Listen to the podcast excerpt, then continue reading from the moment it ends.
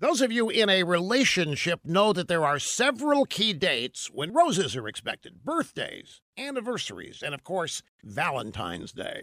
Turn to 1-800-Flowers.com. Right now, get 18 red roses for $29.99 or upgrade to 24 red roses for just $10 more. Now, to order, go to 1-800-Flowers.com, click on the radio icon, enter the code RUSH. That's 1-800-Flowers.com. The code's RUSH. Do it today. Offer expires Wednesday.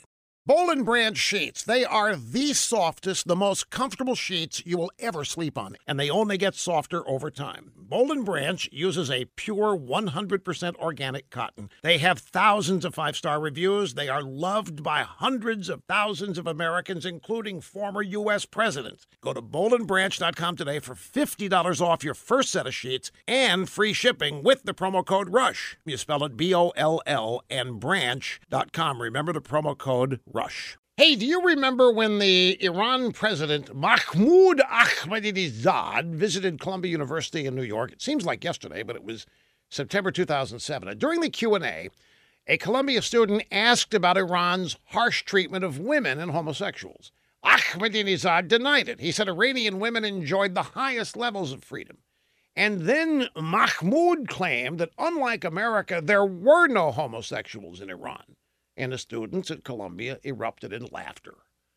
Well, the laughter turned to silence when Ahmadinejad said, Well, who told you there are homosexuals? Do you know where they are? Can you tell me?